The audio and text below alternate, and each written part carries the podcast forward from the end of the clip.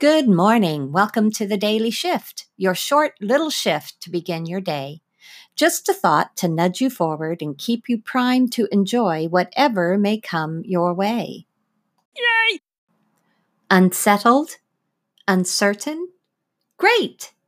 Understand that when things get restless and out of whack, it is because growth is happening somewhere. It may not yet be apparent, but you are going through a growth spurt.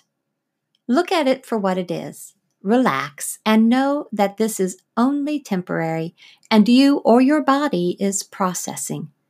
Integration will happen and calm will resume.